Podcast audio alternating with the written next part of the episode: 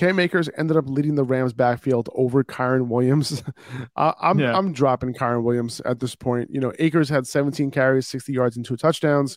You know, probably the best game he's he's going to have the rest of the year. Uh, but he was on the field for 72% of snaps. Kyren Williams literally had was the one who had 70% of snaps last week with both these guys healthy. So the backfield literally flipped like on its back.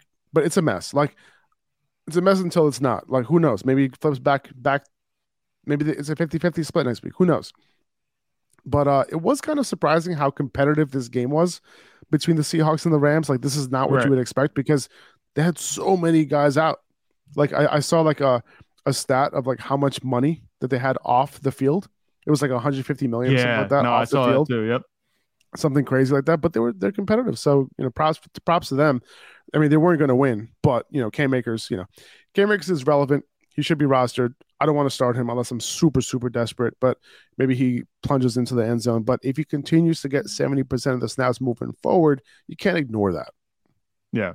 I mean, Seahawks defense even though it's even though it's, even though it's gross yeah, no, the offense is horrific. You know, but if Cam Akers, like you said, a running back on an offense that's horrific, they're going to be running it anyway. So you got to figure, you know, he'll get at least some touches. We saw that yesterday with Cam Akers getting those two touchdowns. But yeah, Kyren Williams, you can drop him.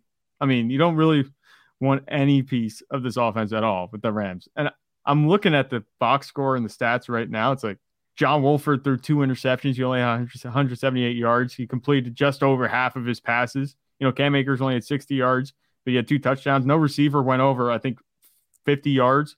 How is this game this close? Like, it doesn't make a whole lot of sense to me. If you look at the box score, it, it doesn't tell that story. So I, I, was surprised, but it resulted in good things for the Seahawks in terms of fantasy value and production.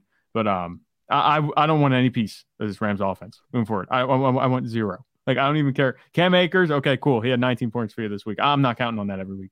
He, he's no. liable to go down to single digits again maybe even zero touches. Who knows? The way this backfield has played out this season, you can't trust anybody.